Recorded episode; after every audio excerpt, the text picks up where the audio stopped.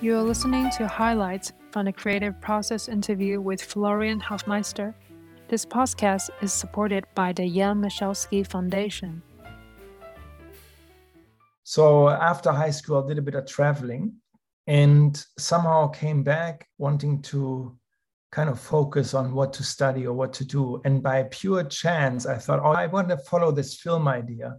And I went to Berlin and got an internship at a film production in the lighting department. And I still remember it was a very small television production. And as an intern, you kind of made to carry things. So you ask. But then when you're into the process, you kind of realize what tools are needed so I took pride in anticipating what would be. You know, I wanted to be the one when the gaffer turned around to ask for a certain tool that I had in my hand already. And I still remember that in one of the moments I was sitting with the director and there was nobody to do the clapperboard. And they asked me, So, do you want to quickly do the clapperboard? And I did the clapperboard, you know. And I sat down next to him, was a very intimate scene. And he said to me, You must have done this before. And I said, No, no, this is my first film. So there was something that really deeply resonated with me. And I fell so much in love with it. And then I applied to film school.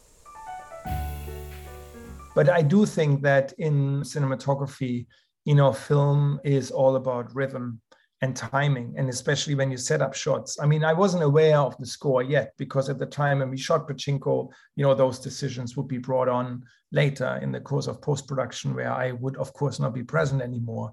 But when you operate a camera, which I did for 20 years, it's just, it is like a musical instrument in a way. It's a visual musical instrument. So it doesn't make sounds, but the way that you follow somebody or the way you pan and I was collaborating on Pachinko. I was collaborating with a director called Kogonada, who is uh, in his own legacy of a, a, video essayist. That's how he started. And I knew his video essays. He did a very, very beautiful one about the neorealism, uh, about Ozu, of course, and about Kubrick. And I those are very rhythmic pieces of condensed essay about neorealism, for example.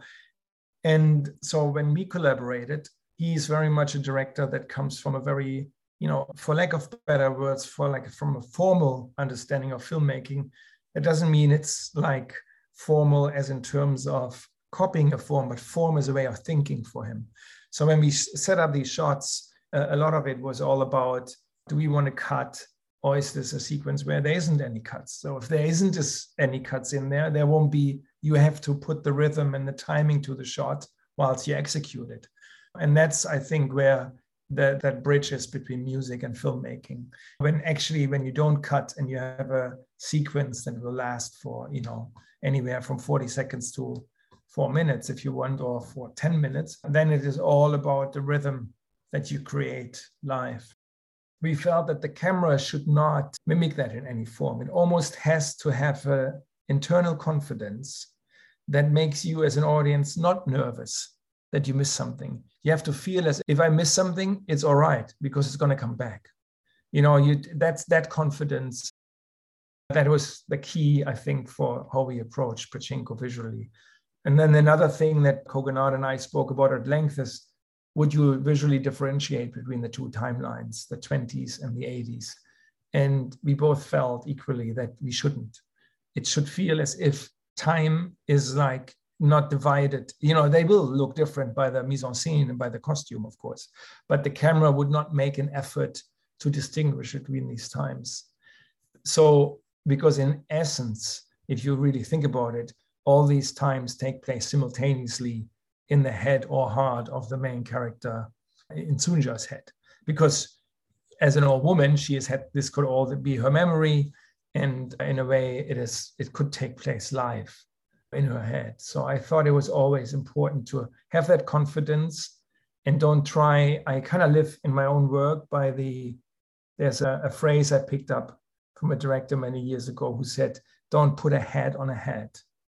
And I think in visual storytelling, you know, one can, it's almost about losing, leaving that ambition that one has for oneself, trying to transcend the identity of the work, you know, trying to make what's right for the film. And sometimes that means not to do anything, you know.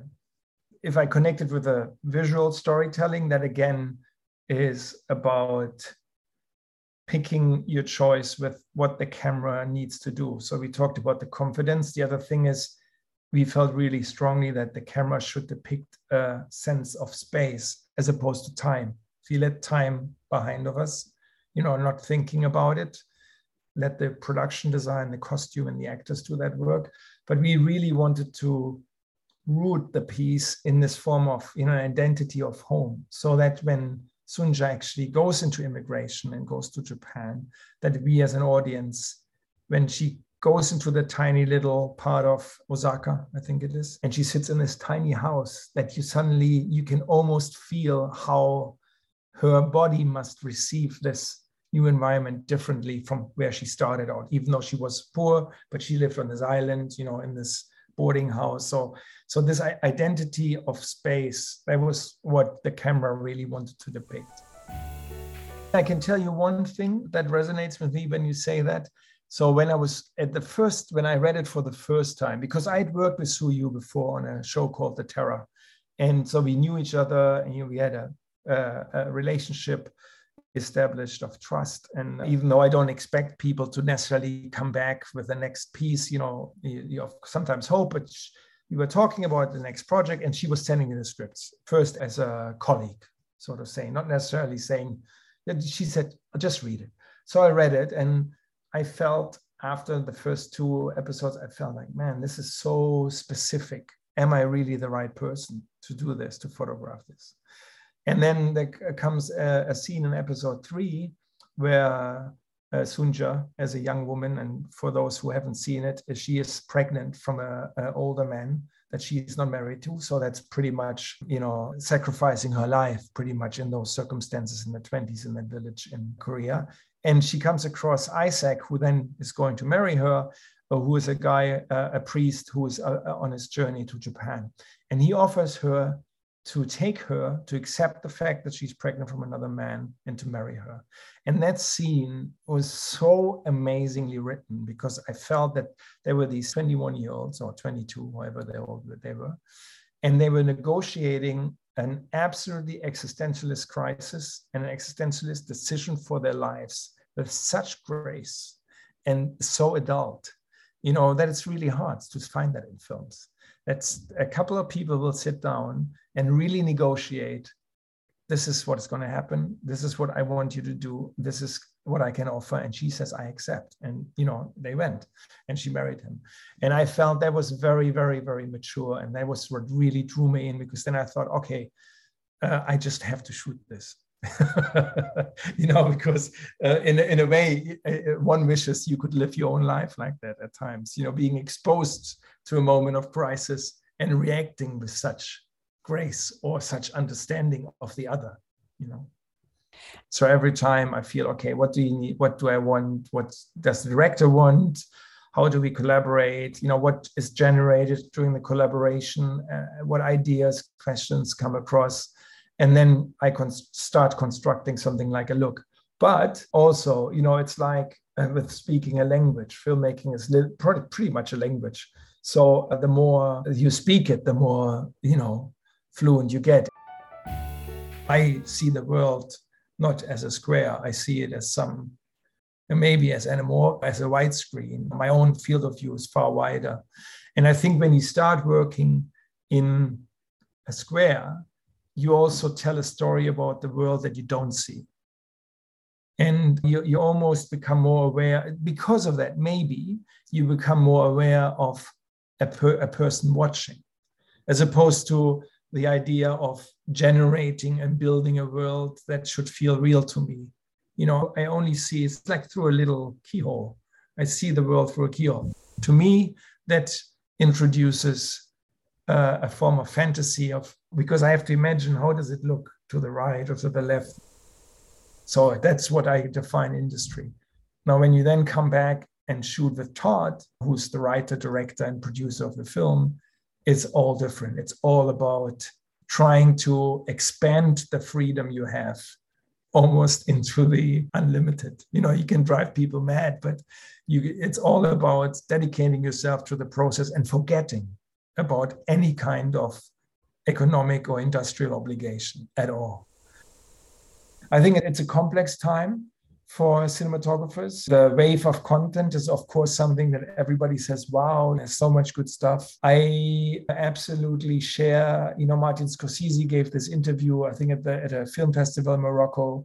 He's, and he was saying when he started out, it was really hard to make something, but it was easy when it's got, once it got, it's got made to have it seen. Now it's the complete difference it's relatively easy to make something because everybody wants to make something and there's so many production entities that need content and produce but it's very very hard to have it seen because people will actually not take notice you know? It might just be at some corner of the internet and people will not realize it but it will.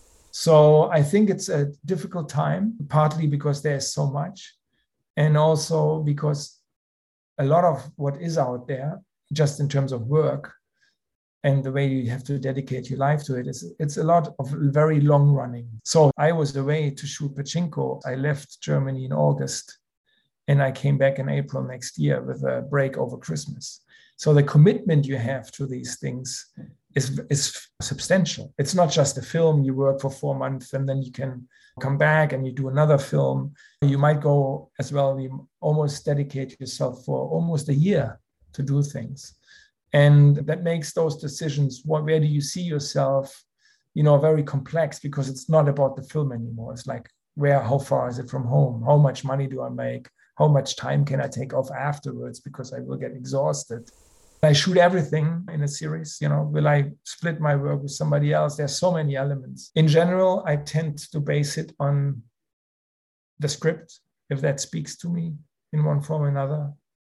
And then secondly, the cast, interesting actors. Like I said with Rowan or as a physical comedy, that was appealing to me. It didn't really matter that much if the script was, you know, Johnny English is not necessarily something that I always dreamt of doing. And then thirdly, the space, the place where it shoots. Is there something in the visual scenery that will, will I expose myself to either culturally or visually that will speak to me. The next project I'm going to do is I'm going to shoot, and I can't really say what it is, unfortunately, but I'll go to Iceland for eight months and, and I'm going to work there. And that was one of the reasons why I thought I go. Is I want to spend some time there, and Jodie Foster is the lead actress, which is a you know fantastic chance to work with her. We hope you've enjoyed listening to these highlights. To listen to the latest episodes or learn more about participating in exhibitions or interviews, click on subscribe. Thank you for listening.